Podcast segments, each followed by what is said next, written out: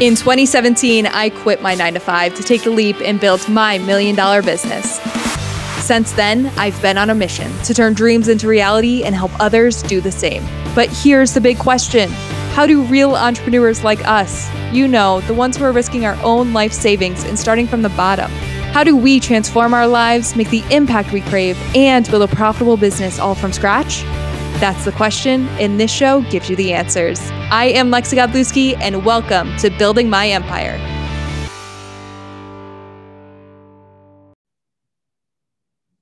Hi, everybody. This is Lexi Godlewski, and welcome back to another episode of Building My Empire. Today, I have such an exciting guest on the show. I cannot wait for this episode. Today, I have Rich Keller joining me. He is a catalyst who helps people discover who they are in one word. And he is the magician, too, I'll say, who has helped me and so many others discover our one words and really just help me understand branding on a whole new level. So, Rich, welcome to the show. I'm so excited to have you here, and I cannot wait for this conversation. Lexi G, can we just have a moment, please? Seriously, just a moment. Okay, this is the third time we are interacting this week. So this is an incredible week. That's how you know it's a good week. 100%. And I just need to tell every one of your listeners how much I adore you and just you bring, you epitomize what life is about meeting people Aww. on LinkedIn, yeah. taking it offline, and just building an incredible relationship together. And I'm so grateful to be here. And Lexi G, let's go. I mean, this is just you're you're incredible. Rich, just drop the mic already. Like if that's the starting point, like this this conversation can only go up from here. Like I'm scared of how long we're going to be doing this because we can talk for days. You and I. I mean, that's just the beauty of and and, and what's funny is that we have never met each other yet. No, because we met I right know. before the pandemic, and so yep. like, can you imagine when we get together? Like, the coffee shop is going to be on steroids. I know, we're going to close the shop. We're going to be may, there the whole time. And it may be in Schenectady, but we won't tell anybody about that. Inside joke, listeners. Oh man, here we go. All right. Rich, first of all, welcome to the show. Thank you so much for your kind words. I adore you and I'm so thankful for all of the knowledge and wisdom and lessons and everything that you've brought into my life. And as you kind of hinted towards already, like I will talk about this more on the episode, but you and I met just from a simple LinkedIn message that I sent you one day that was and that was honestly I remember sending that LinkedIn message to you and I was nervous to be wow quite honest with you. I was very nervous because I was like, look at this guy. He's got all of his stuff figured out already. Like he oh, yeah. yeah, that was that's the thought that I had in my head. I'm like, I was honestly, I can think back. I was here in my co-working space and I remember seeing you on LinkedIn and sending you a message. And I was so nervous to do that. And like what I tell people all the time is I've always been nervous to be the one to like start conversations like that or reach out to strangers or that type of thing. But like you are just such a great example of you never know what can happen when you just send a simple message. You just reach out to someone, you ask a question, you ask for help or whatever it is. Like you never know what that can turn into. And I'm so thankful that I sent that message. well, you, you know, it's interesting. It's interesting. I'm glad, you know, I'm so glad that you shared that. First of all, you fake it till you become it. That's like my motto. But it was interesting because when I got your LinkedIn and I, you know, Googled you because that's okay. I'm a brand guy. That's what we do. We'll talk about that. I, I think that's that what is. everyone does these days. Yeah. go right to Google or to Instagram or something to see and I, what's up. And I person. shared this, I shared this on my show when you were on. I said that you, I saw your podcast and I went and listened. I was like, let me just listen to an episode and I said it, I have to meet this rock star. Like some people just have the it factor. That's what Simon Cowell said on American Idol. And I just felt like, but in some spiritual way, it's crazy. It was that was meant to happen. Like, I mean, we all get emails and tons of them, but I just felt like, oh, this is so interesting. And one thing led to another. And then we got on the, you know, phone, uh, we did a Zoom but I'm laughing that you were nervous because you don't think I was nervous meeting you. I'm like, hello. Wait, that's you. You were nervous. That's yeah, funny. because I'm like, listen, I'm 53. I have kids that are around your age, and I just felt like I hope I come off as somebody who cares and like I'm not just you know. And we'll talk a lot about this. Like I didn't, I, I, I didn't want anything from you. I just wanted to get to know you, and then I offered you my program, and boom, and all of a sudden, like I was like, I hope that that's going to happen that way, that's and it so did. Funny and it did because we have to trust our gut hmm. when it's meant to be, and it was all meant to be. I love that. And I was going to ask you too. I know that you said you listened to my podcast and that was kind of like a tipping point for for you, but like was there anything else that caused you to respond to my message because I have people asking me that who are like they want to reach out to people or they want to like make that initial first I don't want to say move, but like make that step and they're they're nervous to do that. They don't know what to say. So I'm curious to hear from your spec- perspective like what was the thing that caused you to say I want to listen to her podcast and I want to get on a call with her? Yeah, I, I think that's a really great question because number one, the title of your podcast got me. I'm like, you're building your empire. And, you know, I just quit my career and I was on this crazy journey, which we'll talk about. And I just felt like, oh, let me see what this all means. I mean, you're, you know, you're much younger than me. Maybe there's something I could learn here. And then the second thing is, and I'm as a brand guy, I'm just going to say it. There was just something about your voice and your casualness, and you just seem like somebody really cool. And as I now know, is so damn true. and it was just, you know, owning my own business right now, I get to help as anybody I want. And I just yeah. thought, what what do I have to lose? You seem like you're really fun. You seem approachable. I loved your journey and in, in the and I think I watched your you know entry opening episode, and I just said, let's go. And that's really what I do. And you you know you connected, we clicked, and the rest is history. I mean, if you connect with someone and it's not going to work or they don't respond, you move on. But it was just a and now what i know now like i'm so grateful. Like think about it, it was meant yeah it was so meant to be. A hundred percent. So that's why i always surrender now and follow my gut. You just follow your gut. There's no plan here. You just got to keep moving and improving and that's what i did and we're here today and it's just an incredible thing. And you know what's funny too from a marketing perspective that i want to talk about and share with the listeners is that what I remember too is when we got on that very first call with each other, we literally both said hello. And then the very first thing you said was, I listened to the first episode of your podcast. I heard your story. And oh my gosh, I knew I had to meet this girl. Like that was the first thing you said. And the reason why I bring this up is because the very first the very first episode of my podcast is strategic in the sense that it shares my story and it shares where I've been and where I am now and and the journey that I'm about to bring people on. And I, I want to share that with the listeners because that was a strategic moment because so many people go and listen to my first podcast episode. Even if they don't go and listen to rest of the po- podcast episodes, they go and listen to the first one. And so starting things, whether it's with a podcast or somewhere on your social media or wherever it is, like starting with that story of where you where you were and what you went through and now where you are today is so important because it kind of catches people up to where you've been and what you're going towards now. And it was such a great like conversation starter for us too when we first got on the phone together. Yeah i always say bring your mess to your message. And yes i, I love I felt, that. Yeah and i just felt i mean as you know as a person who builds brands it's all about storytelling I mean, yeah. this is what people miss. The different the difference between a brand and a business is you. And when you bring your story and then you tell me the value that you can give me, th- right there, that that's the lock. And and I just felt that you you know you, you shared a little bit about what the journey you were on in the business mm-hmm. you wanted to build but it was the story and now that i know so much about it a lot of it's going to be like muffled like i can't remember what exactly i thought when i heard it but yeah but you had a story and a and a and, a, and there was a, a courageous spirit in that story and you were doing what i was doing much younger which i thought was so cool because i didn't start until i was 50 and I just say to people, if you want to connect with mm. someone, as you and I'll talk, engage first. Like yeah. when you engage with someone and you connect, find the connection. I always say this in an interview. Like if you're a sports fan and you know the person you're interviewing is into sports, like start the interview that way. Do not oh, be afraid totally. to connect. Game totally. changer. And I felt that way. And I felt like we both were on this like sort of path. And I just really connected to that story. And that is what the essence of branding is about. Nobody cares about what I do until they hear my story and why I'm doing what I'm doing, because otherwise, then I'm out for myself. And branding is mm-hmm. about being out for others, be the guide, help others win. So you you did it all right.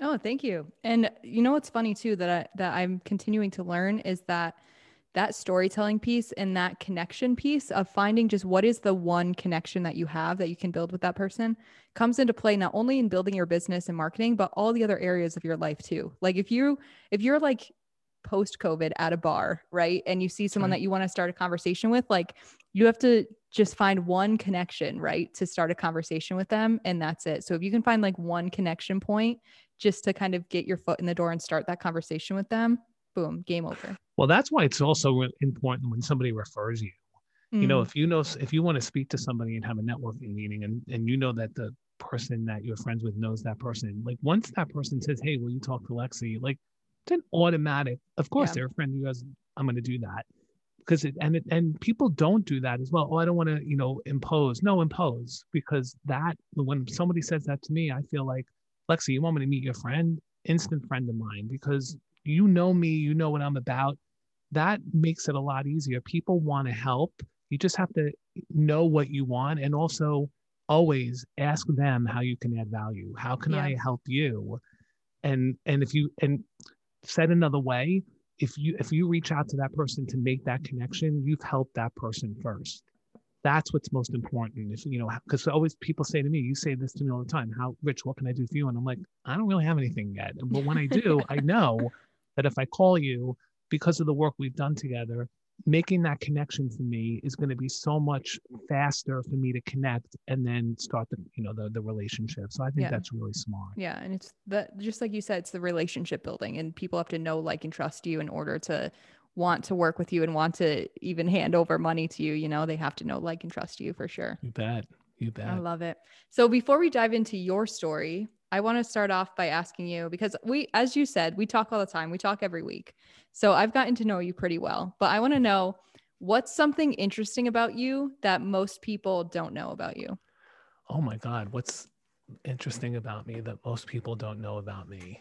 Um, okay. I, I mean, I'm just going to say the first thing that comes to my Perfect. mind. Okay. I absolutely 100% love Broadway musicals. Do you? Like, I never knew that. Oh my! Like, if you want to get to my heart, take me to a musical. And I I sing in the shower. I mean, I'm not a oh, good yeah, singer. Me too. But I can belt out some pretty damn good musical tunes from Broadway shows. And when I was in business school, mm-hmm. um, I went to Wharton. And when I was in business school, I never I used to do plays when I was a kid, you know, just public school. Never sang we have it what's called the Wharton Follies, and it's basically a spoof on business school life. We write, we write. Oh, that's it's, so it's, fun. It's singing, acting, dancing. You write a spoof. You take show. You take songs from shows, and you turn them into the storyline of business school. So I'll give an example. Um, the the uh, the song "Suddenly Seymour" from Little Shop of Horrors yeah. turns into "What Am I Here For?" And so you change all the that's words. So and you, fun. You, you do a storyline, and um, I decided I was going to go audition because I and I have never sang before in, in public to people. And I show up at the auditions. The the acting was easy. The dancing was fine because I can dance. okay. And then we get to also a fun fact I didn't know about you. I, yeah. I yeah. I, I, mean, I can dance. You know, there's no doubt. You put me on a dance floor at a bar and bar for a wedding. No doubt. That's easy. We get to the singing part and I am, I mean, I'm a mess. So I show up at the audition never forget this and i love broadway musicals as i said and the song that they made us rehearse for it's like american idol in 1995 yeah 1990 yeah 4 1994 and the song was what am i here for they gave us the suddenly seymour song and i'm rehearsing and i'm like singing and i'm like okay i think i can maybe do this but i was a mess and i'm listening to the other auditions because you know Ryan Seacrest outside, you know, listening, yeah. and I waiting for the golden golden ticket. I hear these amazing people singing, and I was like, you know what? And I said this. I go, you know what? I'm going in there and I'm going to put on my Barbra Streisand like nobody's yes. business. Okay. Yes. I walk in. I sang the hell out of that song. Okay and it's funny because the next like two days later they had that made it to the final round and then they had you know the the, the list up and yeah. i don't know if you know this but like you go to a bulletin board in college and like you just yeah. see your name like like plastered mm-hmm. yep. nobody else and i look and i'm walking and i'm walking and i'm like oh my god i made the cast i made the cast oh and I like I freaked out. And then I, I my wife, who was a resident at the time uh, in gynecology, I called her and she was doing a surgery, and the nurse, you know, put her phone to her, and I'm like, I made a show. I made a show. Like, oh my gosh, that's incredible. Wild. I mean, I, I don't, you know, I didn't have like solos and I didn't, you know, I mean, I wasn't like, you know, winning a Grammy Award. But the following year, I was asked to direct the show with a person, with a very special friend of mine. Shout out to Henny and to this day. And we both directed the show a year later. So to make a long story short, like I almost like lived a little bit of my dream out. That's like, so cool. and and then we did it off Broadway in New York because part of the alumni association is you take the show to New York. So for two years we came to Broadway, off Broadway in New York, and we put it on for the alumni. Alexi, I got to tell you, amazing. I sang enough to like be respectable, and it was and we wrote you know we wrote the the first year the song the show was called um uh heaven can wait list uh, it was a takeoff on it was takeoff on, a, on the movie it. It. was a takeoff on the movie heaven can wait. Yeah and then second year when i directed it was called mission improbable. That was the year mission impossible with tom cruise was oh huge. that's so fun mission improbable. And like i said we take all the we take broadway songs we change them we do a storyline. It's got a full plot. It's a big product i mean it is a massive production you know with with directors and producers and sets. Incredible. So my answer to your question sing a, I can sing a mean Broadway tune. Love wow, who knew? Who knew know. that Rich Keller? I sang. I saw Les Mis seventeen director. Times. I saw Les Mis 17 times. I'm not even kidding. Like that's really one of my favorite shows in the whole world. Like, yeah, there was like a five or six year span where I just kept going because the tickets were like very cheap in New York. And so, yeah, I, I just shared a big secret, last. That's, that's a big secret. now, I need to know two things. Number one, are there pictures of this? Hundred percent, and I will share right. some with you. I need to see those. Number two, are you a Hamilton fan?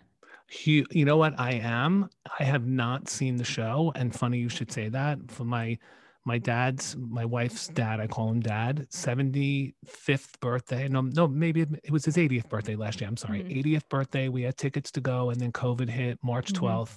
Broadway shut down. Mm-hmm. We had mm-hmm. to tell him we can't go. Mm-hmm. So dying to see the show huge fan, love the music. Absolutely. That's like that's like the Les Mis of my time, you know, mm-hmm. that show. Yeah. So hundred percent. Would you watch it on Disney Plus or you know what? Absolutely, and my kids have. I just haven't seen it. Um, one of my friends gave gave us the his password and username. Oops, and uh, yeah, they, they we're all huge fans. Yeah, we're yeah. dying. I mean, when Broadway comes back, we'll definitely take my dad to see the show. But that's so cool. Hundred percent. Yeah, yeah, amazing. I that is talk. that is something I never would have guessed about you. That's incredible. Really? Real, oh. one hundred percent. Yeah. Oh, huge fan. I mean, I can talk all day. No, oh, absolutely. Oh, that's awesome. That and is I'm gonna so cool. and I'm gonna go on record to say that I am probably the only person that saw Dear Evan Hansen without Ben Platt because the night I yeah. went, it was the only time he had an understudy, and that was the night I went with my wife. So wow, I'm not upset about it, as you can tell, two years later but I can sing every song from that show as well. Who knew, Rich? Look Lex, at you. Lexi G, you're learning things every day. So I will share some photos. I 100% okay.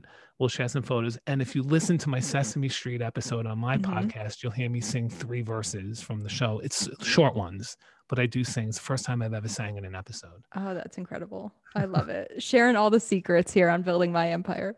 There you go. there you go. oh, I love it. Thank you for sharing that.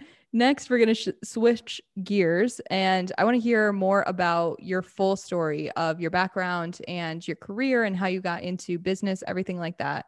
So please share what your story is with us. I'm always like rehearsing to make sure it's not like five hours, you know. um, so I'm gonna I'm gonna start by sharing this. I'd like to share with everyone that I'm a cancer survivor, 27 years this year and I'm married to a 10 year survivor, thank God, advanced breast cancer. I had testicular cancer when we were engaged, and she had breast cancer 17 years later and just miraculously is doing amazing. Now, I don't want to interrupt, but yeah. I do want to say something. So, as you you and I were talking last week, and we both found out that 1027 are yes. kind of our our numbers like That's from right. the universe and and are very meaningful to us.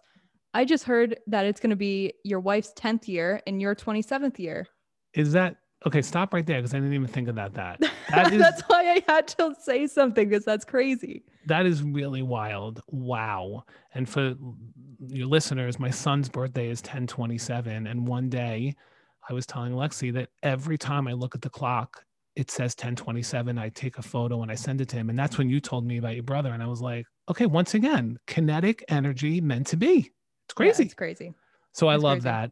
I'm gonna have to tell Sharon that. Yeah, really awesome. Like it, that that stuff just really hits me. It's so spiritual. So I share that with you because um, I grew up in a very challenged home, um, and I share this on stages when I speak. Um, I grew up in a very challenged home, and I basically grew up invisible, where I really just I was never I was told I wasn't smart enough. I was never athletic enough. Um, my parents fought a lot, and um, and the reason this is important is when I when I went into my first job after college, I went into accounting. And as you'll learn about me, my personal brand in one word is being a catalyst. And that could not have been the, I couldn't have made any worse of a decision than I did to go into a field that was so not aligned with who I am. And I'll get into that in a couple of minutes. And so I ended up spending five years in accounting and then i went to business school and i went to wharton and i majored in marketing got my degree in marketing and strategy and i went to work for multiple consumer products companies over my career um, i worked at kraft foods nabisco cadbury i worked at godiva i ate a lot of snacks in my career and chocolate oh i bet. No, I love chocolate, but it's not. I mean, I'll take a bag of Tostitos any moment over chocolate. um, but I did this crazy thing at work, and I call it the core value one word process. And what I would do is I would I would craft the identities of these brands that I worked on. And by the way, brands that everybody knows, like Planters Peanuts, yep. Dentyne Gum, Fig Newtons, Godiva. So, you know, not shabby brands. And I, and I would craft the identity for this these brands in one word. And the one word was what I always say is the core value that that brand gives to you to make your life easier because we buy brands in a supermarket or we, we buy a service because it solves a problem. And if you market the problem that you're solving, that's the core value that you're purchasing from the brands. And so I came up with this crazy one word idea and I've been doing it throughout my career and you know things were grand and everything was working well. And then one day my son his name is Zach. He came to me and he was applying to college, getting ready to apply. And he said to me, he said, Dad, I, I'm getting ready for my alumni interviews and, you know, would you help me? And I said, Of course I will. I mean, I do marketing for a living and branding, of course. And I asked him one question that I didn't realize would change my life until two years after, and I'll get into that in a little bit. I asked him, I sat him down in the kitchen and I said, Great, let's start. I said, Tell me about yourself. And he was like, Okay, what do I say? And I'm like, Tell me anything. He's like, I don't even know what to tell you. And I said, Well, just give me anything about you. And he started telling me all these things that he was doing. He's like, I study, I play sports, I love video games. And I looked at him and I said, You don't know who you are? And he said, No, they don't teach us that in high school. Why would I know that? And it was that moment in the kitchen when I realized I had this like sort of aha moment. I said, well, maybe I could, and this is crazy. I just said, well, maybe we'll do the same thing I did, I do in my career. Uh, I disrupt the way brands think. Maybe I can disrupt the way you think and help you discover who you are. And like nothing ever thinking that this would become something I would do in the future. So I spent some time with him over the next like week or two, three weeks. And we came up with his one word. And his one word was or is persevere. And then I said to him, I said, Zach, I now want you go through the interviews, get the alumni ones done, but I want you to now go upstairs and think about as if you're in front of the admissions committee. And I want you to tell the admissions committee a story about how you bring this persevere magic to life. Because when you apply to college, you're basically telling the, the school, this is what I'm going to bring. So it's branding, think like a brand. Yep. And he looked at me like I had 10 heads, by the way. I just want to be clear. This was not something he was eager to do. But he came back like maybe a couple weeks later while we were talking and doing, and he wrote an amazing essay about a campfire event at Sleepaway Camp. And this is a kid who went to camp every summer. He wasn't an entrepreneur. He didn't solve world hunger. He didn't travel the world. He went to camp. And after writing this essay and applying, he got into Cornell. Okay. So I, want to fast forward at that moment. He goes, he gets in about a year and a half, it's about almost a year later. He's getting ready to go to college. And I did something pretty radical that I don't recommend everybody do, but you'll understand why I did it when I share. I quit my career on the spot. I was 50. He was getting ready to go to college. And I was at work one day. And through a discussion, which, you know, we don't have to get into, I was getting a performance report. It was not what I expected. And it was that moment where I just had this mm. click in my head. And I mm. said, wait a minute, I can accept this and continue in this environment that I don't belong in, or I can take the wheel and drive. And I got up, I closed the door, and I made a deal with my CEO. And I stayed an extra six weeks, which is really important. Don't ever burn a bridge, leave on leave on the right foot. And I I made a deal with them and then I exited the company. And I have to tell you, Lex, everybody I want like your listeners to understand that like when you make a move like that and everyone's congratulating you and oh my god I'm so excited. That's such courage and inspiring and you're great and, you and I'm feeling this adrenaline. Like I felt like I was Mr. America. Sash on I'm walking with the hat and everything's great. And then I six weeks later I left and it was a nice goodbye and I got home. And the next day this is fall of 2017 the next day I'm like what did I just do? Holy crap. Like what am I going to do next and I literally sat in my office for like a day or two and I and I remembered people saying to me all the time, Rich, you can hit grand slams. Like like you, you got to do something bigger. You're much bigger than that. You're much bigger. And I kept saying, nope, I don't have the confidence. I don't have the courage. I'm not valued enough. I'm not smart enough. All the things from childhood started coming back to play. And I called my therapist. I called my best friends. I called my wife. We're all talking. In one moment, one day it hit me. And I thought back to that moment in the kitchen with my son. And I sat in my office now, and it's October of 2017. And I went, wait a minute. Maybe I can help other people discover who they are. No idea how to do this. I want my, I want your listeners to understand like there was no plan here other than wait a minute. Zach just discovered his one word. He's going to Cornell. He really feels confident. I, by the way, am a catalyst. So I remember at this moment that a recruiter once told me that. And I was like, wait a minute, I'm a disruptor. I did this for all the brands I worked on. Maybe I can do this for other people. And the first person I went to was my wife. And I was begging her to say no because once again, once again, I don't believe in myself. So she's going to look at me like, Are you kidding me? This is a crazy, ridiculous, get back to work or go get a corporate job. And she was like, I think you're onto something. Yep. And I called another friend and then I called my financial planner. True story. I said, he's going to tell me no. He's going to say, you need to go back to work in six more months. And if you can't make a business, and he was like, no, I think it's actually a good idea. You guys, do, you guys live pretty modestly. And I remember my wife saying, make it happen. And from that moment, I decided that one of the things I wanted to be as a kid was I wanted to be a talk show host and I I've always wanted to be a motivational speaker. And it's funny how things start to come back and mm-hmm. the puzzle comes together. I said, "Wait a minute.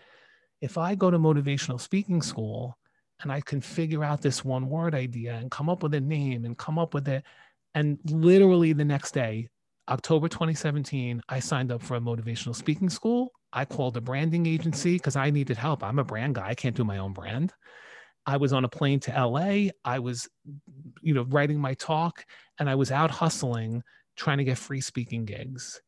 And my first gig, Next Gen, shout out to Justin Lafazan and Dylan Gambardella, they took a chance on me. And when I went the following summer, summer of 18, I went to their summit, their entrepreneurship summit called Next Gen. And I thought I was going to be home by Sunday and back in the corporate world by Monday because who is going to think this one this one word idea has any merit? And people came up to me after I was done and they were like, "Can you help me discover my one word?" And I was like, "I was like, no, I don't know how to do it because it was all in my head." Yeah.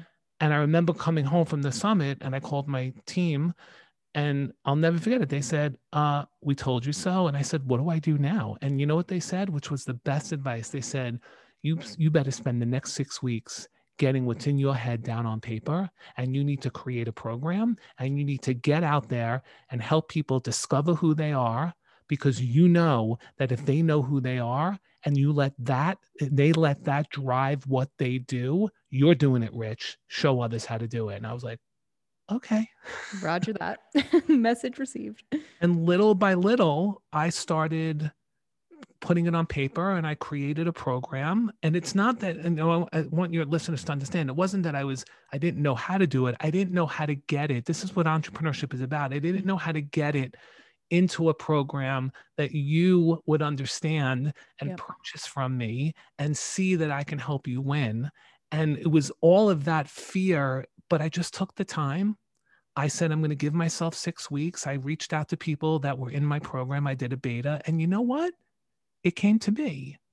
And from that point, I then started working. I started realizing I can help entrepreneurs like you not only discover yourself, but put it into your business because you are the brand and people buy humans. And that was an insight for me that made me realize well, if an agency helps brands discover who they are, maybe I can be the person that helps people discover who they are and then build it into their brand. And that's when you walked into my life. And that's when I wanted to help you. And as we'll talk about, that came to be. So, what I basically do, just to be some in summary, I believe that what you do is not who you are, but who you are drives what you do. And I believe if you discover this magical core value and give it away, that is when you win the game because that's what people are buying from you. They're buying your magical core value. And in my case, I'm a catalyst. And in your case, you're a transformer, which we'll talk about.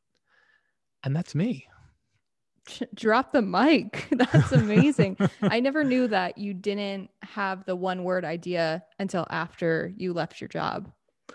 Oh yeah, no, no, no. I, I, I didn't know I was going to do this until I had that moment thinking about Zach. Because even though somebody had told me I was a catalyst, I, I, it didn't register to me that wait a minute, they just did the same thing to me that I do for brands. And here's what's interesting, and this is what I think is so important, even you know, for your listeners as well, and people that want to start an idea.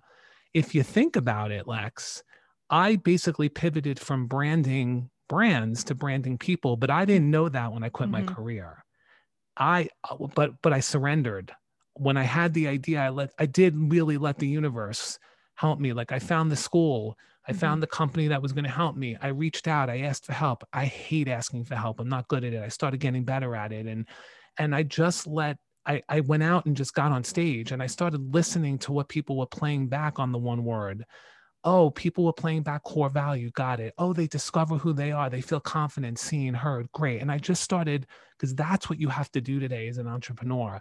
You got to go build it while you're out there because if you wait for it to be perfect, you're going to lose. It's like a hmm. car. The minute the car leaves the showroom, it's depreciated. And so it all came back and my therapist helped me really put my story together but i didn't know that because i I was in another like world of raising kids and corporate and you know just doing all that until I stopped and said, what about me?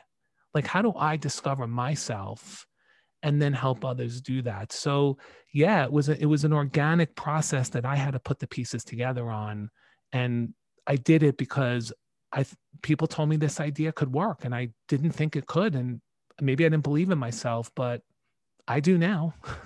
That's incredible. Now, when you hit that tipping point when you were in your full-time job because you were you were very successful in that job. You were working with these big name brands. You were doing very well for yourself, like living a very comfortable life.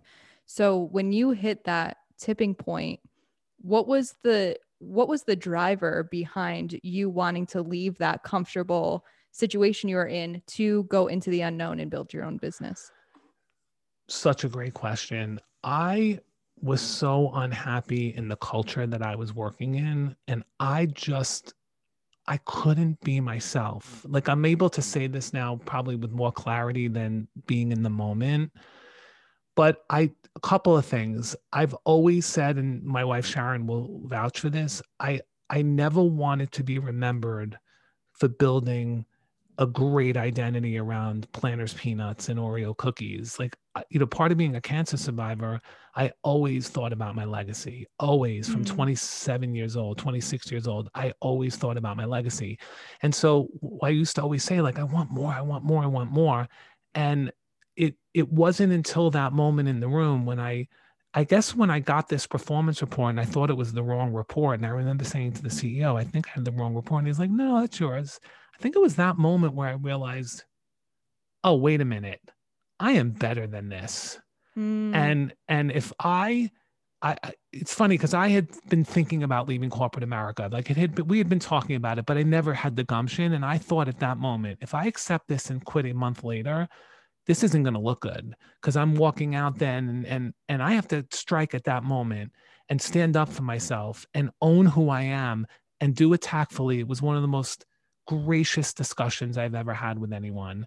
And I think it was just that moment where I was like, I'm not going to accept this. I am not going to bow down and and and just move into the next phase of my life. Which, by the way, I'm I'm 50 at that point.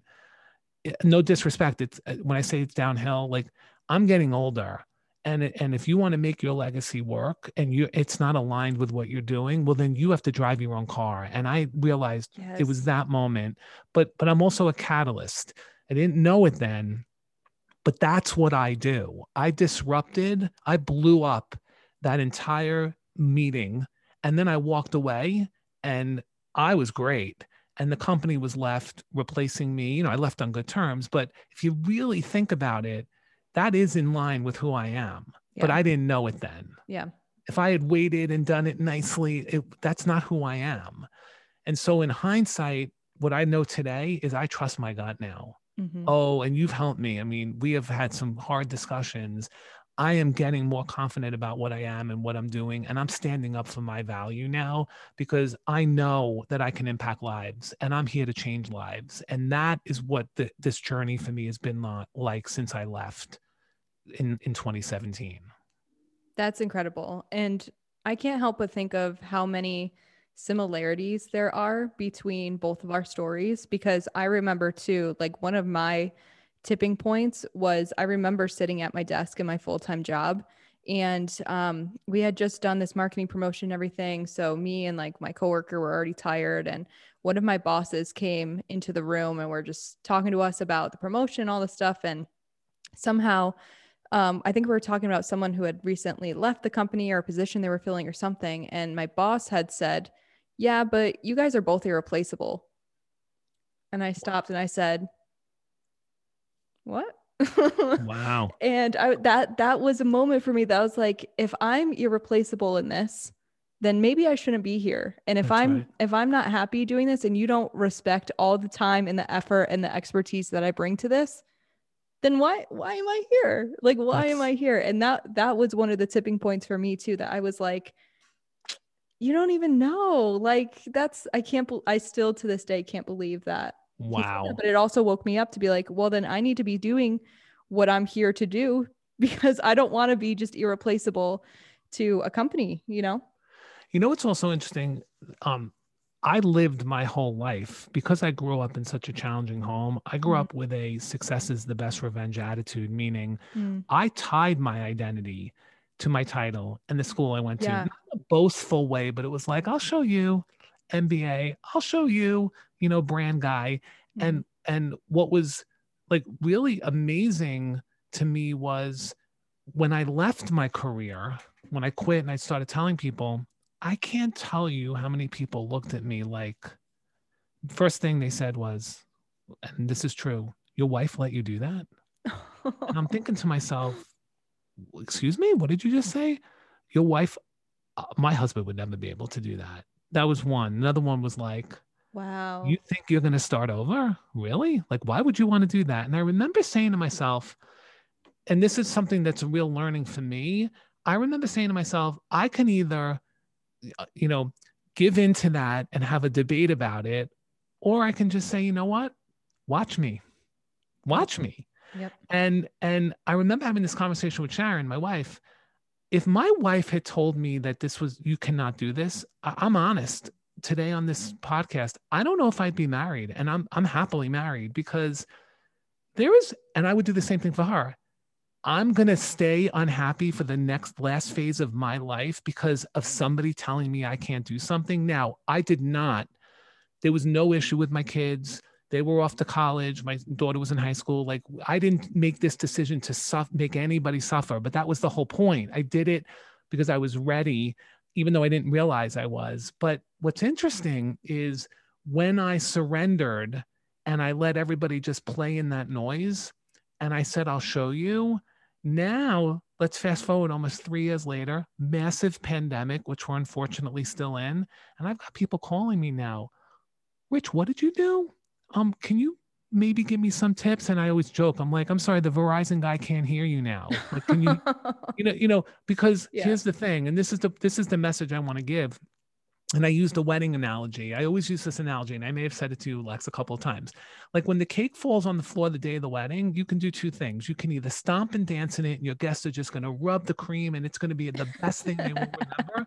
Or you can yell at the baker and the caterer, and the whole guest. Everybody in the, in the wedding is going to be now just stiff, and they're going to be like on edge. And you know what? I just decided I'm going to dance in what they're saying yep, you're absolutely right. My wife said it was okay to go. And you watch me and because I started to realize nobody cares about what you do if you're celebrating who you are. Mm, that's so good. When you don't celebrate who you are and you complain about what you do, like if I had quit my career and I was complaining about I'm home now and I don't have a job, then people have the right to say, well, you made that decision. Yep. But when I started celebrating and I was like, I made no money in year one, no money in year two, zero, zero. I was happy, never been mm-hmm. happier. And people wanted to know, well, how did you now? How did you do that? Why are you so happy? Because I know who I am. And I'm letting that drive what I do. And branding is a long term game. And I could have started at 50 or 60. I chose 50 because I'm in this, I'm in this mm-hmm. for the long term. And that's what branding is about. So in full circle mode, I, I did, I surrendered, and I'm now thinking back to what has all come together and the pieces fit if you give yourself a chance. Listeners, it fits if you just surrender and keep moving and put the pieces together as they come. Oh my goodness, that's so good. And I have I have two things I want to say. Number one is I want to share one of the other similarities between our stories. And when you said October 2017, how you started doing all of these things, October 2017 was when I left my job to start my own business. Wow. And one of the interesting things that I wanted to share with listeners is that, first of all, I'm so happy that when you said that you were going to do that, you had so many people who were saying, Good for you, way to go, way to take this leap, yada, yada, yada. On the flip side, it was the opposite experience for me to be honest with you. People are yeah. people are saying why are you doing this? This is stupid. Like this is a dumb move. Yeah. Um i had one of my other bosses tell me that i was being ambitious and i was being too ambitious and all this stuff. And it was like so then in my mind i was I was doubting myself. I was like, I don't know, are all of them right? Am I am I making it? yeah. A, but just so you know, like the people that supported me that were like, you know, high fiving me when I left my career, the the ones that they, they didn't really know me as well as the people like friends of mine that said your wife let you do this you know so i had a little bit of both but i did have more of the woo you know you're great inspiring but i hear you and keep going because I, I i i understand where you're going and i would so what i was going to say is like that that piece that you just touched upon of knowing who you are and celebrating in that and dancing in that is huge because when i made that leap and and it's like what it's going to be four years this year, this fall. Um, I'm finally just starting to be comfortable in who I am and be confident in that and dance in that and celebrate who I am. All of those other years, like if I if I was more confident in who I am and who I was back then, it I think the transition would have been easier, but it's because I wasn't and I was like looking at everyone else being like, "Oh, is this a good decision? Is this not a good decision?" that made it that made my journey more complicated than it needed to be, to be honest with you. Um, so I love that because I think when you are confident in who you are and you dance and celebrate who you are, like it makes it so much easier because I've learned like it's it's in my blood and it's just in who I am to be an entrepreneur and business and all of this stuff. And I wasn't comfortable with that when I first started my own business, you know. And the more that I continue to get more comfortable with that and celebrate that and dance in that, just the more fun this whole journey becomes and the more that you just stand in your own power and say you know what? Like this is what i want to do and and these are my skills and this is the impact that i want to make. And you can really own that versus looking for other people's approval of the decisions that you're making. You know it's interesting. My therapist told, told you know told me a lot and i finally understand that like when people are saying that to you like you're doing what? Or like really like lex you may need to wait another five years? Like and secretly what they're saying is holy crap how is she able to do this? This is crazy. Because mm-hmm. that really you know it's like their fear and they're like well you know i'm just gonna let her know that it's ridiculous. But like deep down they're like go girl. And then when it does happen that's when i was getting the calls like what did you do? You know how did that work and I and I I just I had to realize, and I've done this. I'm guilty of it. I let other people. I, I care what other people say about me. I care mm-hmm. less mm-hmm. today, but I still do. But I really care to the point where I was like the people pleasing king. Yeah. Because I didn't. Because remember, I grew up with no values. So if you don't like me, and now now you don't want to be my friend i'm losing another person like i was connecting and i was longing for that yep. but when i took hold and realized I actually can help you win because that's what branding is about. I can be a guide and really help. That's when it turned around for me, and it, to this day, it still does. And it's a it's a it's a muscle I have to keep working with. Like not everybody is going to be happy with things I do. I know that, and I've had some moments. I continue to learn that myself. But I stay focused on if I get off the stage and some one person comes up to me and says, "I'm living your life right now," or "You really helped me change." my game I win the game. And that is what I want to be remembered for when I go. I want to be remembered for impacting your life, Lex. Not that I didn't love my career, but I want to be remembered for people impact. And the last thing I want to say, because I want to also make sure your listeners understand this as well, I gave up a lot to be able to walk away from a career. Like I don't mm-hmm. want people to think like, you know, oh, he was so easy. He's 50, he's finished with his career. No, uh, my wife and I we moved, we downsized, we gave up a lot. We moved our cars down a couple of levels. We didn't travel as much. College came around the corner even though we saved, you know, a good amount for college we sacrificed and to this day still do. I live a great life. I am not in any way unhappy, but I, I don't want people to think I lived the same life right. and walked away. Right. We made some very smart decisions that we knew we had to do. And you just have to be intentional about those. And you have to be ready to give up stuff if you want to build an entrepreneurship game. Oh, 100, 100, 100%. I, I couldn't agree more. Like I, I lived that same thing, not to your extent, obviously, because you had years on me. Sure. But I I had to give up like one of the things I had to give up was I stayed living with my parents when all my friends were getting their city apartments and um you know getting apartments by themselves and all this stuff like I gave up that oppor- not opportunity but like I gave up that experience and I gave up you know the the nice apartments and I gave up the living in the city and all of that type of stuff to stay with my parents and live That's with right. my parents and build this business and um and right. all the things that came with it too. So I think that I I really value that transparency and that authenticity that you share because I think that's a part of the journey that a lot of people don't touch upon are the changes that they need to make and the things that they need to sacrifice and the downgrades that they made in order to foster and create this lifestyle that you want. But one of the things that I still remember having one of these experiences one day where I was in the very beginning of building my business, I was broke. I had yeah. no money and all this stuff, but I was going to bed so fulfilled. And I was like, this is the weirdest thing ever. Cause I know. People would be like, you're broke. Like, like, how are you still happy? And I was just so happy and so fulfilled. And I was like, I know I'm going to figure it out. I know I'm going to build this business. And that the first time that ever happened to me, I was just in awe that I was like, wow, like this is what life is really, really about. Yeah. I mean, I'll give you hmm. just, you know, two small examples. They, they may sound trivial, but they make it, they make a difference. I gave up my Starbucks every morning. I mean, on the way to the train, I went every morning. I got my solo venti non-fat with whipped white mocha, my favorite drink. I gave it up. And I yeah. went and bought I went and bought coffee for my drip coffee maker, which may sound so petty, but you know, when you behaviorally want that latte, I gave it up Second thing, I gave up my gym membership. I was like, you know what? We have we had a bike at home and I'm just going to I mean it doesn't make sense for me. Like I knew what I had to do. We gave up our ski trip every year. Fine. The kids were getting ready for college anyway. They couldn't go. But but it's you can't get even in life, you can't get to the next destination if you don't give something up along the it's way. True. You it's can't true. save for college and go on the trip if you only have a certain amount of money. And and what's mo- that's just such an important thing because I do get I do get to some degree a little hurt when people will say to me, "Oh, well, you were able to do that because your wife works," and I'm like, "That that's so that's so ridiculous. That's like saying that I have to get permission to live my life. I didn't need anybody's permission, and just because she works, I'm working 20 hours a day in my office right now, trying to build a business."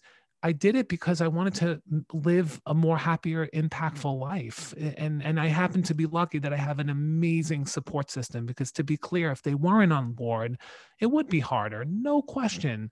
But you don't know what someone's going to react to until you show them or tell them or give them a sense of what you want. And I was able to give up a lot and we still do, but I'm happy. I've never been happier ever because I'm I'm helping people win. And you know this because we've talked about it a lot. If you engage first and sell second, I promise everyone listening, you will sell in the end a whole lot more. I've seen every iconic brand do this right. Sell second, engage them first. And that's my mantra. And that's what you've done so well as well. And you know that because when people come and call you back or you spend time with them and then they lock in, because you built that relationship with them and they care about you and they know that you care about them. Oh, I love it. I love it. And I think the other important thing to note too is like you didn't have to leave your career and you That's chose right. to do that. It's not like you were fired or forced out of the situation. Like you didn't have to leave that comfort zone, but you chose to and you knew that you wanted more. And I think that's a really important part of that story as well is that you chose that and you also um you also like lived the consequences of making that decision, you know, and I think that's really, really awesome. I also lived the looks on some people's faces like, what are you doing? Like, mm-hmm. you, did you re- did you really think this through? And the answer was I quit on the spot, but when I looked back, I, I had been preparing for this. I didn't know that. This is what therapy taught me. I had been preparing for this because I had been talking about wanting to make Yeah. an impact in a different way. I just didn't know how to do it. And let me tell you another thing that your listeners need to know. If you ask people for permission to do it, I can tell you right now, 10 out of 10 people would have told me don't do it. yes, there is no I question in my totally agree. Yeah. Okay. And I knew at that moment in that room, it was just, it was a beautiful, magical moment when I closed the door and I did what I needed to do. Because if I called and asked, even if I asked my wife that day, she'd be like, please, let's talk about it before you, and I, I just wasn't going to do it because you got to drive your own car if you want to win in this world. It's that simple. And I wish I knew that sooner. I because I was one. I mean, I Yeah. was so young when I did it. I was so young when I quit my job that I I was looking for permission from other people versus just trusting my intuition, trusting myself, and and knowing that I'm driving my own car in life. And that that right there is one piece of advice that I wish I knew sooner in my journey. Yeah. And you know, the other thing I'll say too, because I'm sure a lot of listeners are like, you know, how do you really do this? You'll know when to do it. Mm-hmm. You'll know. You knew Lex Yep. in your story. Yep. You'll know when to do it. And I just knew at that moment, if I didn't do it, it would have been a different game. So follow, really follow that intuition and that gut because that gut knows you more than you know yourself. Yep. And I talk about that all the time. How for me, it just felt like the right next step. It just felt like this was the next thing that I needed to do. And on the outside looking in, people who aren't at that step yet or might not ever be at that step, so they don't understand that step, are like, oh my gosh, like that's crazy. Like, how are you going to do X, Y, and Z? Blah, blah, blah, blah, blah. But that's because that's not their next step. Like they're on their own path, they're on their own journey, and they have their own next step and you just have to trust that like when that next step comes it's just the right next thing to do and you do it it's like every time i do something big in my life i always think that when that time comes it's going to be like this big moment and everything right but then when it actually comes it's like not a big deal because it was just the next step like it was just the next thing that you did you know what i mean It's called evolution. Absolutely. I love that. Um, the second thing that I wanted to say to you too is I think it's so important what you say about um, who you are is not what you do, but what you do.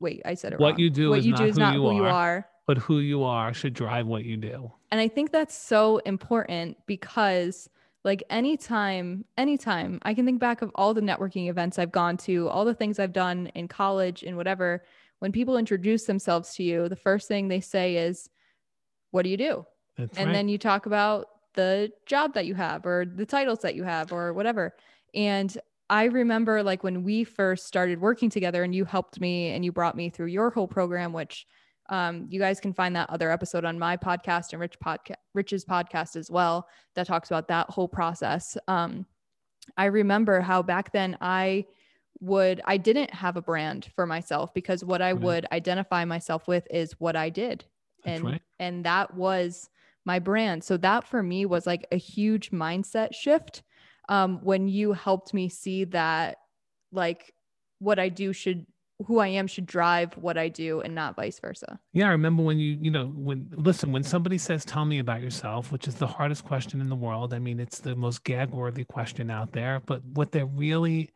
saying to you is, "Tell me how you add value."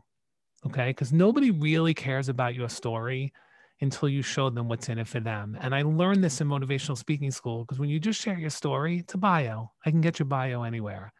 But when you tell me how you add value and then you tell me the story that allows me to understand that value now we're in the game and, and in the interview you want to tell them when the, when somebody says lexi tell me about yourself you want to start with let me tell you who i am at my core at least my philosophy okay i'm a catalyst and i help people discover who they are let me tell you what i do in order to make that happen i, I promise you that out of the 29th interview that day, you will be the one that stands out because everybody else is saying, Hi, I'm Lexi. I'm in a sorority. Hi, I'm Lexi. I have a 3.0. Hi, I'm Lexi. I intern. It's the same thing. But when you stop and say, At my core, I'm a transformer and I transform people's lives, let me know more. And Mm. that's what I learned. And you know what that does too is it just listen to how much more confident you sound than any other candidate that's out there because you're saying that you know who you are to your That's core exactly right. And that just is so much more powerful when you can step into a room and say that you know who you are and own that and say, I use my power by doing X, Y, and Z versus just saying who you are is the job title you have or the things that you do or whatever it is. Well, it's interesting you say that. Two things I want to say on that, which is when I always use the example if you're a CEO of a company and you get invited to the Super Bowl and you're like, woo, excited, can't wait to go. Okay.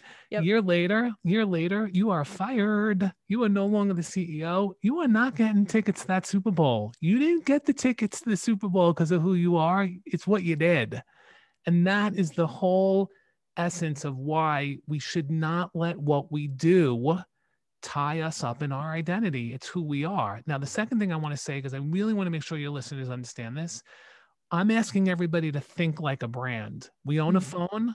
We are brands. Why? Because the minute I Google you, what comes up is your brand. As Jeff Bezos says all the time, your brand is what other people say about you when you're not in the room. So I want everybody, when you think like a brand, to think this way. We all sell one thing, our magic. You can only be known for one thing. You could, you only, we don't have the brain power to remember seven things about Lexi Godlewski.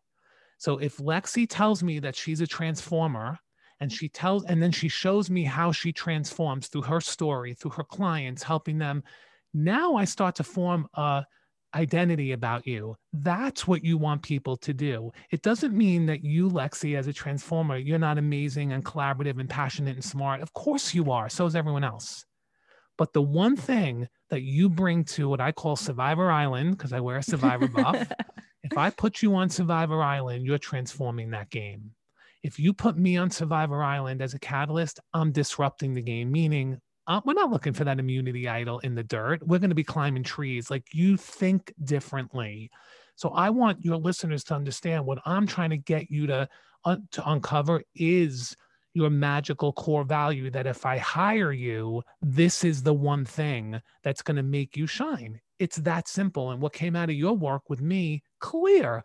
was that you transform people's lives. And then we built your brand around, well, what do you want to transform? Well, you want to transform people into entrepreneurs. Beautiful. Well, why are you able to turn me into a entrepreneur? Because you're a transformer. And when you tell people about your story, they're like, wow, she became her own entrepreneur. Help me transform. That's branding. And that's what I want people to understand. Because sometimes people say to me, Lex, I don't want to be known for one thing or like that's limiting. I'm not trying to limit you. I'm actually trying to expand your world because as a transformer, Lexi, you could do anything. You can coach, consult, teach, write a book, podcast. You can you can go buy a business tomorrow that's a you could be a hairstylist and transform people's hair anything you do can be brought under the transformer game but you're not known as a hairstylist that's what you do to drive who you are that's the, the insight. I want who you are to drive what you do. So if you tell me what you're doing, show me that that's about transforming. And that's when you understand that the product drives the core value. And you know what's crazy about this is that it's not it this isn't even just an idea because for the listeners to understand, Rich dropped this mic on me probably a few weeks ago and I was like, "Wait, wait, wait, wait, wait. What?" Like we need to talk about this. So uh, rich and i were having a conversation a meeting. He goes yeah i built two hundred million dollar branding campaigns off of just one word. And i said what? Like that's the power of just knowing your one word. And i would love to hear more of the story behind that because i haven't for yeah. what, yeah. no this is great. that's this like incredible to me. Well you reminded me like like how powerful that was. So um, so when I went to Godiva, mm-hmm. I went to Godiva to start their what they call their self-treat business. So it's it's a boutique, it's a gifting brand, predominantly around gifting. Most of the sales come in the form of gifting, and they wanted to create their um, self-treat business so they can make Godiva more every day. Which, by the way, sounds also like very crazy. And there was a lot of challenges that I faced because you know, we're turning a luxury brand into an everyday brand but that's for another time. But here's the most amazing thing. And I wanted I want to share the one word idea with your listeners. I want them to get a sense of like how it works on a brand. So when when when you ask Godiva what business they're in, Godiva is not in the chocolate business. You are not in the business of your product. Okay. You are not in the business of coaching, consulting, podcast, and so on what Godiva learned after we went and spoke to people, we did, you know, one thing you should do is talk to your customers, find out what makes them make what they think makes you unique. And one of the things we learned about Godiva was we thought that we needed to talk to the recipient. We thought in a gifting transaction that the recipient was more important than the giver, but we got it wrong. In a transaction for gifting, the giver is way more important why? Because the giver knows you. So if you come in my boutique, I don't need to know about you, Lexi. I need the giver knows about you. So if I work with the giver and we know you love caramels and we put together the best box of caramels for you, you open the box, you're lo- you're in love and happy and the giver wins, you win, we all win. But if you open that box and it's not what you wanted, you're upset, your giver is devastated. They got it wrong. So when we went when we went out and we asked people, why do you buy Godiva? What we learned is one word, they're in the generosity business. Godiva is about giving your generosity to someone. Okay. So you give generosity in the form of Valentine's Day, birthdays, congratulations, thank you, graduations. You don't have to open your mouth when you hand Godiva to, a, to the recipient. The recipient knows you went out of your way you spent money and I must have done something to deserve this. That's generosity. Okay. Yep. And we we would say to them, why do you feel that way? And they would say, Lady Godiva. And we said, tell us more. And they would tell us about the legend of Lady Godiva as if she was real. She's not real. She's a legend, but she's a person in their mind and people buy humans. So why am I saying this? When I got to Godiva and we had done all this work, and you know, we we didn't have this generosity work on day one, but I'm going to give you the final answer, and you know, sort of, you know, you'll get to put the story together yourself. But when I was thinking about what we're going to do for self treating, one of the things I realized was, well, if we're generous to others, why can't we be generous to ourselves? we always leave ourselves out. We're the last ones. And one of the things we realized was, and I realized this, if we and and I if people know Lindt and Ghirardelli, they're wrapped chocolates. And I remember asking in the company, well, why don't we do a wrapped chocolate? And the answer was, oh, that's very everyday. That's really mass. And I'm like, well, isn't that what we're supposed to be doing? We're creating an everyday chocolate. And what I realized was these little chocolates that we created, we called them gems. That's what the first launch started. We they subsequently changed the name after I left, but the reason we called them gems was because they were little treasures to make yourself be generous to yourself. That's cool. And right? And it was funny because this is an important piece. The company didn't want to call it Godiva in the beginning. They wanted to give it another name, like just Gems or Gems by Godiva. And that's a that's a lot of brands do that because they they want to they don't want to bring their full brand into like a supermarket but we went and spoke to consumers. You know what they said? So Gems by Godiva, they said, well, is it Godiva chocolate? Well, like it's fully Godiva. They're like, well, then why don't you just call it Godiva Gems? so simple. Right. And and so and the simple. reason the reason was because the company, we were caught up in our own yeah. conversations. Well, we yeah. can't do that. They, then all of a sudden they're not going to buy gift boxes anymore. And the consumer said, well, if mm-hmm. this is Godiva, you better tell me because if you say buy Godiva, I'm not believing you. Boom and we went with Godiva Gems. And you know what? The business took off. Why? Because they just wanted a self treat instead of running to the mall. Nobody runs to the mall to buy a truffle. Nobody. I don't know anybody that runs to the mall to go buy a piece of chocolate. But when you're in a supermarket, you may pick up Godiva. And it was called gems because it was little gems to make your to be generous to yourself and make your day great. And the reason I say that is because when you know your core value or the business you're in, now you get to take every product idea and match it against the litmus test of are we being generous? Yeah we're being generous to ourselves and then we're being generous to others. That is very different than saying we don't want to launch that product or we need to do it this way or that's not going to work because you're then being subjective and doing putting your own game in when you should be thinking about the customer and the consumer. And so that's an example where if you know the business you're in like i'm a disruptor you can always evaluate any program or thing that you do against that business you're in. And if it's not in line, then don't do it. Then don't do it. And that's that is one example of creating a really amazing, I thought, business idea because we knew the business we were in. And we knew that instead of being generous to others, we were being generous to ourselves, which is the ultimate that you should be. We should be taking care of ourselves. We deserve that. That is so good. That is so good. I have no other words to say but how good that is. Like it's genius to me.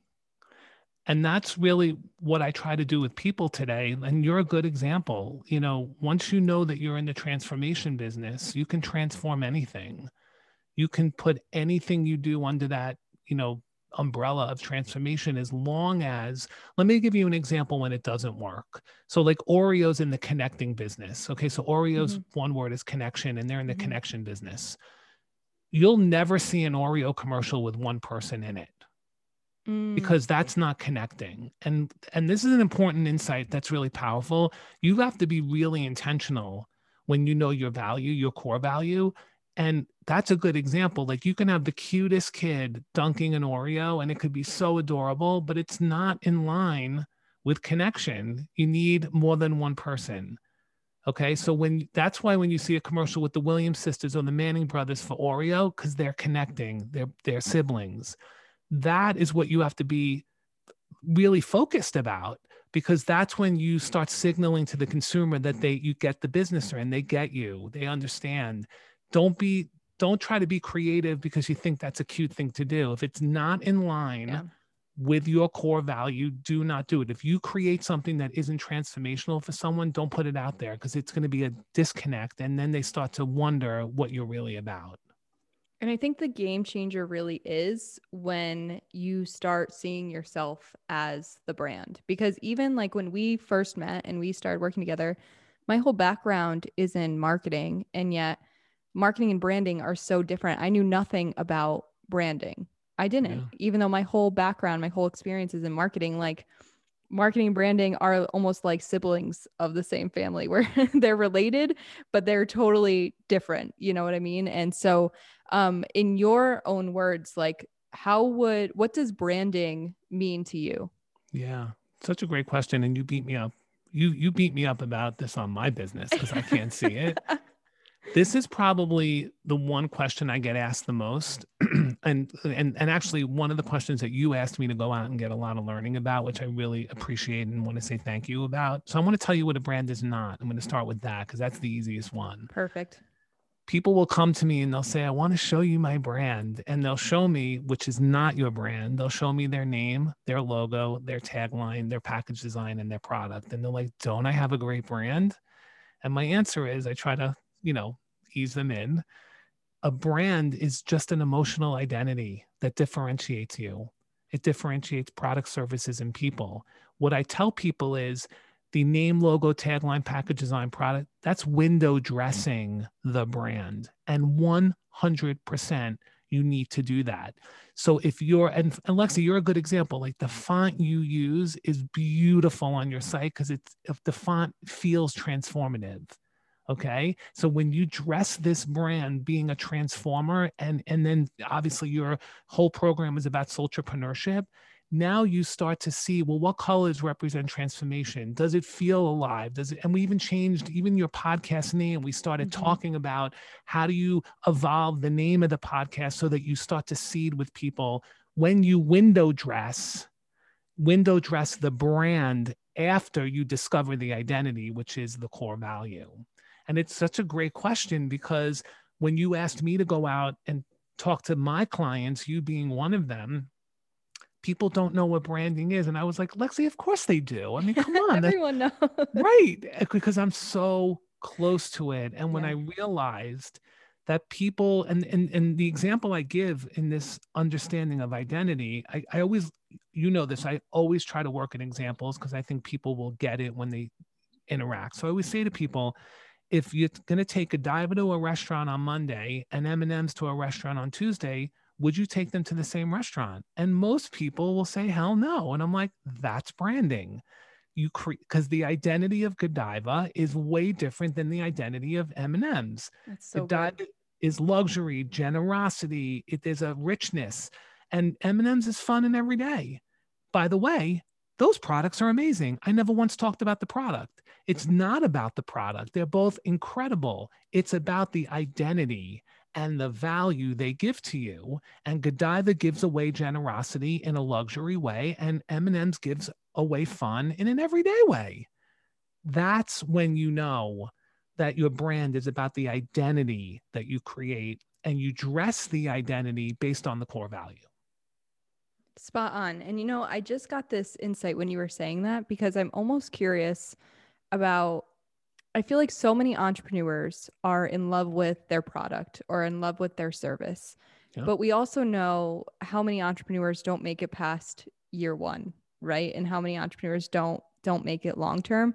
I almost wonder if more people knew what their core value was right from the start and um and focused on that versus focusing on just how great their product is if they would actually make it longer in entrepreneurship because they could say all right but i'm like let's just take transformer as an example. If i'm a transformer maybe this product didn't work but i can use transformation in another way. Like here's how i want to transform people instead or here's how i want to do it. I almost wonder if more people led with that core value and knowing who they are if they would actually um like not get so hard on themselves or not give up so quickly if their product or their service doesn't work out because they know who they're truly who they truly are at the end of the day. Okay, I'm going to drop the fattest mic right now because the answer to that is 1 million percent yes and let me tell you why. I mean, it that is the essence of what I'm trying to do. And a good example would be me. If I just went out and said, "Lex, I can get you your one word. It's easy. You'll be branded in a word. You tell them in the elevator, we'll call it a day. It would never work if I didn't, number one, tell you my core value. I disrupt mm-hmm. the way you think. Number two, if I didn't bring in my history of the brands I worked on and you mm-hmm. understood mm-hmm. that Godiva was generosity, you understood that Apple was simplicity, Spanx is confidence. So when I'm bringing the story and my core value of why I'm able to disrupt and I show you the success of brands I worked on or other people I've worked with, you start to say, well, maybe there is something here because I'm not leading with my product. Mm-hmm. I'm leading with the essence of who I am. Now I've chosen branding and I have an idea, but that's why it's funny that you just say this because it's such a beautiful question. Nobody buys off my website, and I wouldn't expect them to because I have to spend time on stage. This is why I give out a free link after my talks because people want to then talk more. Beautiful. Once I start talking to you, you have to understand the essence of me and why as a catalyst i'm changing the game and i'm disrupting and i want to tell you what branding is about it's that idea that keeps i mean i'm i'm in year 3 and i'm starting to see some traction it t- took 3 years and i'm right. i'm only in the beginning right but it's because i'm not selling you my product i'm selling you my core value and i'm telling you that as a catalyst as a disruptor i've chosen branding and I've chosen to help you discover who you are. And when you leave my home, I always say metaphorically, every entrepreneur should answer the question what are you leaving when you leave my home? Well, when they leave your home, they're going to be a entrepreneur. And when they leave my home, they're going to get their one word. They're going to get their core value. So it's the it's the combination. The product drives the core value, but market the core value because that is what the longevity of your idea is, not your agency or your company. Everybody has a company, everybody has an agency, but not everybody has a core value that can get somebody a better life or a solution. And in my case, if you know who you are, that will drive what you do, not the other way around. So there has to be that story and relationship and engagement. To your point, soul first, sell second, lead with heart the heart is the time it takes. Mm-hmm. And you have to be in it for the long term because then it's just a product game. You might as well discount it then. Yeah, I love that. Would you say the window dressing aspects of branding of like starting with the window dressing aspects of branding of the logo and the colors and the name and all that, and then also just leading with the product and service, do you think those are kind of the top two of what most people get wrong when it comes to branding and they enter your world? A hundred percent. I think when they enter my world, they don't know how to answer the question, what do you sell? And most people will tell me the product. And I say, which by the way is not wrong. Like I, I to be really clear, it's it products are sprints, brands are marathons. What business do you want to be in? Most people that don't know the real game will start with their product and logo and window dressing, and then they hit the wall. The wall they hit, investors are calling, why aren't we doing better? Or a competitor came in, and then they they'll come to me or they'll be recommended. And what do you sell? And they're like, I sell a widget. I'm like, no, that's not what you're selling. What do you mean? And then we have the conversation, and you've helped me understand this. It's not easy, you know. No one, not everyone's going to say yes to me. I mean, it's a philosophy that I have. Mm-hmm. But when I'm done, and you know as an example thankful beautiful that you helped me you know spread my word when i'm done people are like wow i didn't really understand that and that's what you're helping me really get out there it's because if you start with your product most people have a product and find the market i want you to go the other way i want you to find what you're good at your magic then let's get your purpose right let's get your problem that you're solving do you even know what problem you're solving and the reason knowing what problem you're solving is so important to this game, let me give a quick example. When I started my career, it, we put out like 10 Oreos a year. Who wouldn't eat an Oreo?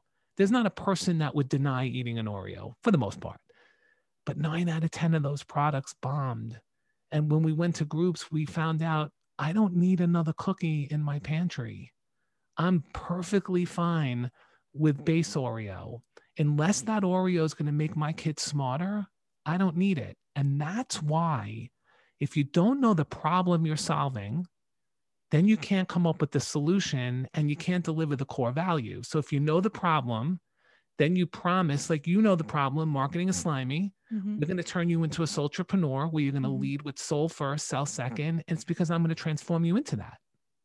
If you don't know those components, can't really build a long term marathon brand. But I believe it starts with your magic because if you know the core value, and you bring the and you bring the right promise or product then you can win. If you do it the other way i could still work with you but it's harder because you hit the wall because you were product focused. You weren't core value focused. I love that. I love it so much. So what can people do to start using that other approach of figuring out what the problem is, like what they're good at, and getting to the core of their messaging and their branding? Well, besides working with me, which, you know, that's always is an option on the table. Of course. um, I just think that, you know, if you really want to, um, I mean, if somebody doesn't, let's say that somebody just wants to, you know, do something and, you know, they don't want to work with me, which I'm totally fine with.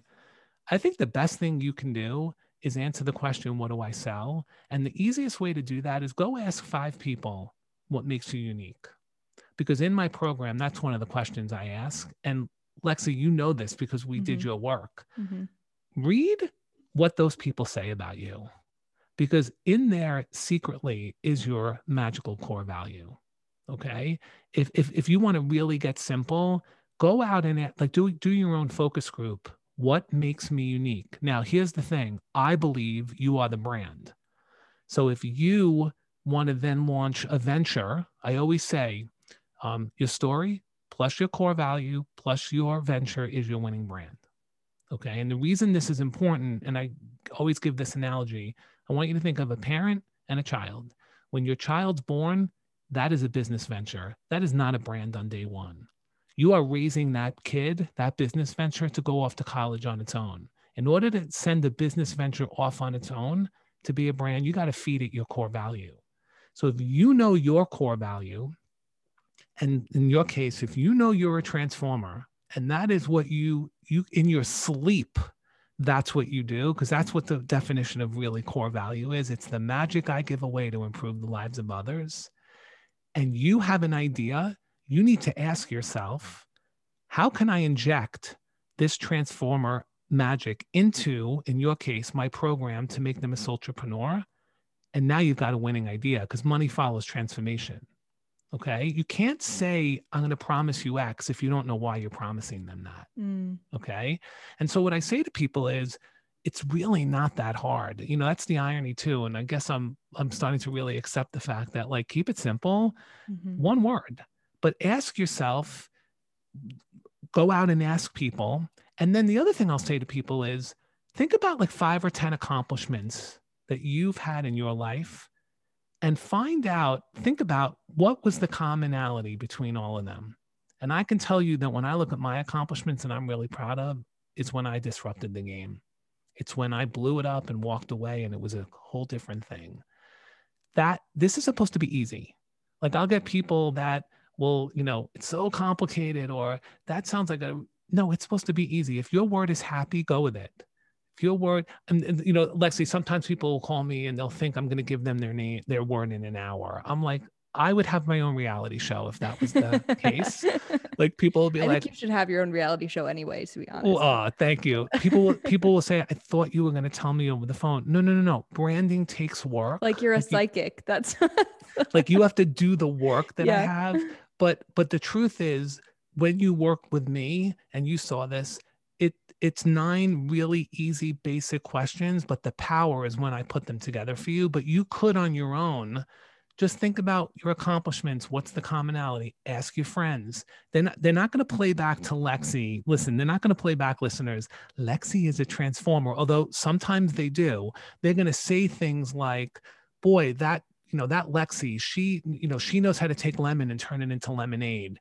That Lexi, you know, when she left her company and she started and had the courage and inspiration to go do what she's doing, that was really, you know, that was a game changer. That's what I'm looking for. And I'm like, oh, transformer, transformer. When you said you were a soul creator, I remember when it came out of your book, I was like, that's entrepreneurship. The day we landed on that word, it was, which is, you know, your your your promise but I would just say, just think about what your magic, you know, your magic. If you really thought about it, you know, you know what makes you who you are. I just help you bring it up from the belly to the mouth and give it context. Which is so funny because sometimes you're just too close to it to even right. see it yourself. You know, like when I did your workbook and everything, like I didn't see the the proof was in the pudding, but I didn't see that I was a transformer. But now sitting here on this conversation, like I was even just thinking back to a few of my accomplishments and I'm like, wow, each time I really did transform my life in some way through each of those accomplishments. So it's amazing how once I remember sitting on that call with you when you like gave me my one word and it was just spot on. Like it described me to a T. I never felt more like authentic to who I truly am than in that meeting. I was like, yeah, that's right. So now even just sitting and thinking about it, I'm like that it is it's spot on. And it makes it so much more simpler because you and I have had conversations around this of my from the outside looking in, my understanding of branding was that it was complicated and I needed the right colors and the right logo and the right fonts and all these things. And then knowing, oh, I'm a transformer, like I transform people and that's my brand, made it 10 times simpler than I thought it was at the beginning. You know, you taught me one really incredible lesson. I, I hear this from people all the time now, and I think of you. People will say to me, you know, you saved me so much money in the long term and you know you know me I've, I've had to come to like grips with that you know my value and what i'm worth and you know putting it on the table but that's a powerful statement because you will spend a lot more money if you hit that wall with an agency versus starting and building that brand foundation from day one mm-hmm. day one meaning you're at the point like you were at a great point because you were like on the cusp of like you know really get, making it work and that's really important because you can't build a house without a good foundation. Uh, you, mm-hmm. your your house will crumble, and that's the metaphor. Like people build home, build decorate home. They decorate the room before they build the foundation, which is fine. But at some point, that foundation is going to crack and it's going to start to leak, and that's when proc, pro, I'm sorry, price. Somebody comes in cheaper, better, stronger because you didn't get them at their heart. Branding is in the heart. It's emotional. Products are functional in the head. And that is really where I think this was a perfect kismet for us because you came at the right time. And it's really, really important. And the last thing I'm going to say is that, you know, it's funny. People will say, oh, you know, Rich, I can't believe you helped, you know, you got me to this word. I'm like, you did the work. Like it comes out of that workbook. All I did was take the ingredients and put it into a nice cake. But even when you went abroad, Lexi, and the whole story you talked about abroad, I'm thinking, yeah, she transformed herself. She's this small town girl living in a lonely world who took the midnight train going abroad and and found herself in the world open. I'm like yeah that was a transformation for you. Mm-hmm. that's what i'm looking for. That's the metaphors that as i read i'm thinking about you know what is it that makes your magic magical? You were transforming to get you know from your small town to like the big world just a mm-hmm. simple thing like that i saw how the world opened and you transformed the way you think so I have a question for you. Then yeah. the listeners probably have picked up on this already, but so I went through your I went through your one word program. You're currently going through my Soultrepreneur program. That's and right. I want to know through all of the um all of the meetings that we've had so far and all the work we've done together so far, in what ways do you feel like you have transformed your life and your business? Oh, fantabulous question, my love. Um, uh, well, first of all, I've always led with my soul, number one, which I think you know which that's you why right from your story, and that's why we connected immediately. And I mm-hmm. wanted so much to help and be a part of your game and your circle. But I'll tell you a couple things. You have really helped me understand two things. Besides, I mean, a million things, but two really stand out for me. This is really important. You helped me really understand my dream customer and if i want to really lead with soul and i ha- and i'm engaging who are the you know you i'm a marketer i do this every day but i just couldn't like see it and you helped me really hone in on who is that one person that i am talking to so that's number one and that that that's soulful to me it just like I, I feel like i i can touch that person's soul now because you and i know exactly who that person is. I've been working with them. I wasn't conscious about it, and you made me conscious. Number two, you really helped me understand the the the essence of which is going to sound crazy but it's so true you helped me understand the essence of the problem i'm solving in consumer terms i'm a brand guy i do this all the time and i I was talking like I was a professor. Mm-hmm. And you really helped me when you asked me to reach out to those to the people I work with. Like, what makes me unique? What was? Why did you come to me? You helped me really. I didn't believe that branding that nobody knew what branding was. I didn't really believe it until you helped me understand. Because why? Because you went through. You lived in my world, and I'm living mm-hmm. in your world now. And I just felt the. If you want to lead with soul, which I've I'm, I'm a huge proponent of and you want to engage, you got to really know who you are going after. And while I thought I did, you you brought me down a couple of notches in a beautiful way, and that's what I'm thankful for because you I, I, it doesn't mean that if that one person, it doesn't mean that that's the only person I can Correct. go to, but yep. it means if you hand me a dollar, Lex, I know where that dollar is going now.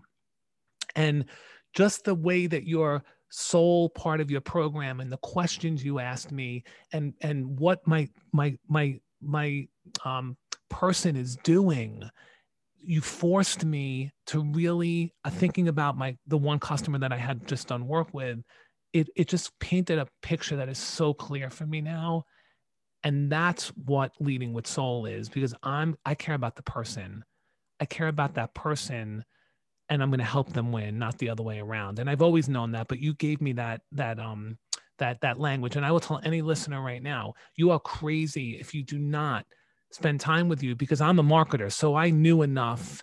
You helped me get over the hurdle, but for someone who has no idea, you want to lead with soul. And by the way, that is the only way to win. I will say that right now. The only way you win is when you lead with soul, and it's my version of engage first. You win this game. Mic drop. Let's go, Lex. yeah. Mic drop. Thank you for your kind words. And I, it's been so cool.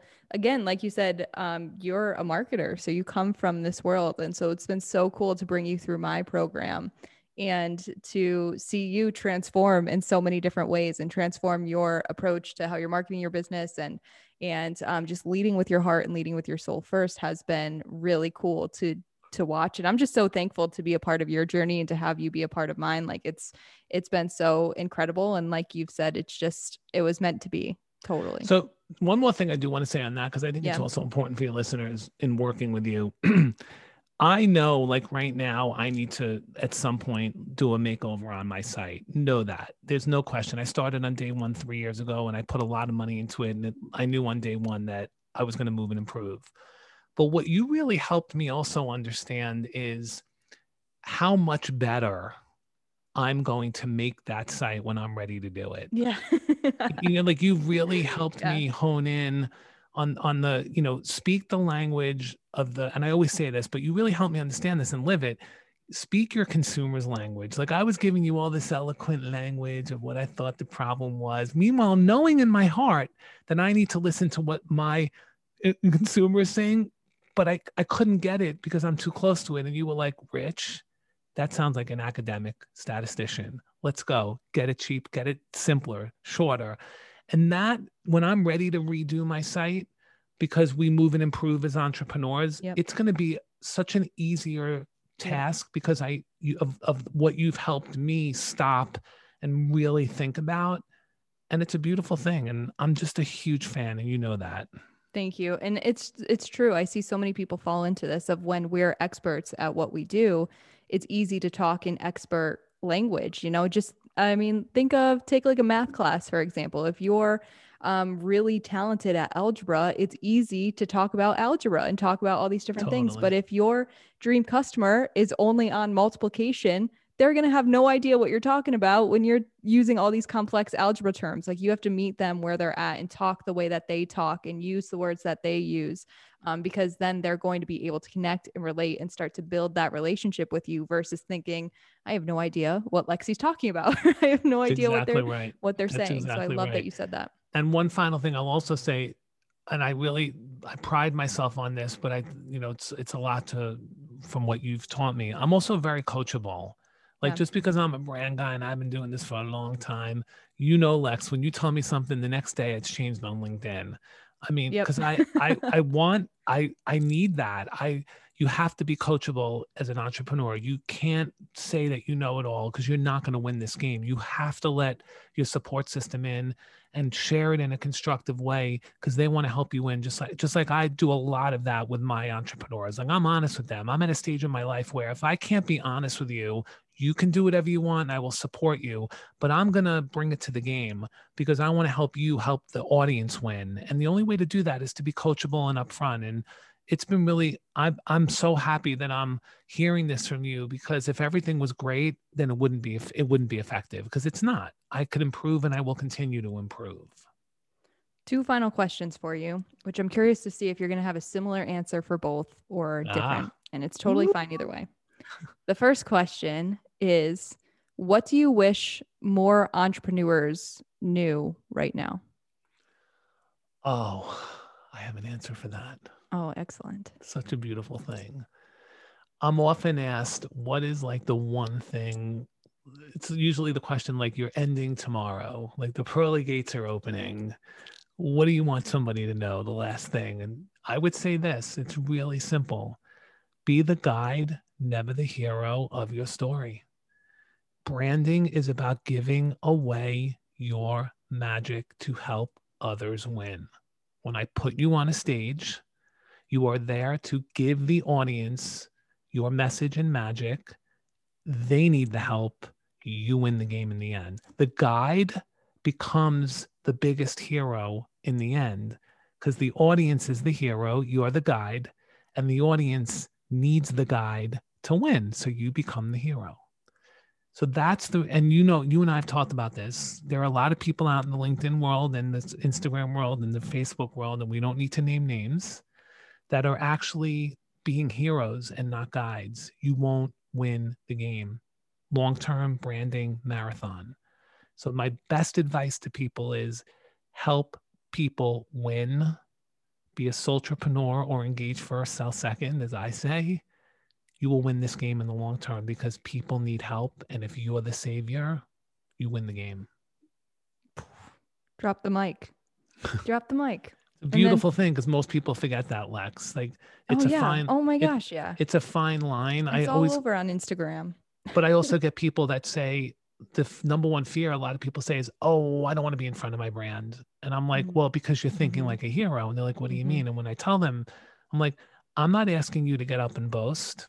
Not at all. I'm asking you to get up in front of your venture and share your magic and it's a it's a it's a process for people and i'm not going to lie but i will tell you if somebody comes to me and doesn't want to do that i'm not the right person to work with then because i'm not going to create a, a venture foundation for you without you you have to come to the game and that's usually a lot of what i try to impart on people and and i get people there because the first instinct and i'm guilty of this is i don't want people to think i'm bragging and boasting you're not. Just share your magic and your message and and they will love you and they will revere you and they'll talk about your your you, they'll make you conceited. You don't need to do it. And one of the things that remind me of that we talked about on on the podcast episode we recorded on your podcast was when we were talking about making that mindset shift from me to we. And instead right. of thinking about me and how I'm showing up in my business, make it about, again, your dream customer and say, how can I serve them? How can I help them? What challenges are they facing right now that I can show up on social media? I can record a podcast, I can send out an email and help them with. And every time that I switch that perspective and I, I show up to, to try and serve and trying to help them, it makes everything so much easier because I'm not in my own head. I'm not in my own way thinking, you know, blocking myself or stopping myself from doing that. But instead, I'm thinking this person could use my help and I have mm-hmm. the tools to help them. So who am I to not show up and help them through this right now? It, I mean, you always say this, and I love that. It, it's about serving others. Yeah. I mean, it's a game change. Servant leadership is a game changer. I say it all the time. I mean, so many people don't like that word. That's what we do as brands. You buy brands to solve problems, they serve you. I'm just saying for people, entrepreneurs, figure out how you serve and lead with that and put it into your venture. I promise you, if you stay in it for the, long run, you will win this game. And I mean, Spanx is my best example. You know, Sara Blakely didn't really in the beginning know what was going on. She'll admit I, I, I didn't know any of this, but she knew one thing. I'm going to put confidence into that underwear and I'm going to give people the confidence to get on stage and rock it. And she was all about that. And she just shares her story and tells people, I can help you look great. Done. And it's a beautiful story because it's it's about her and her magic, not her and the million things that I'm sure she can tell us about.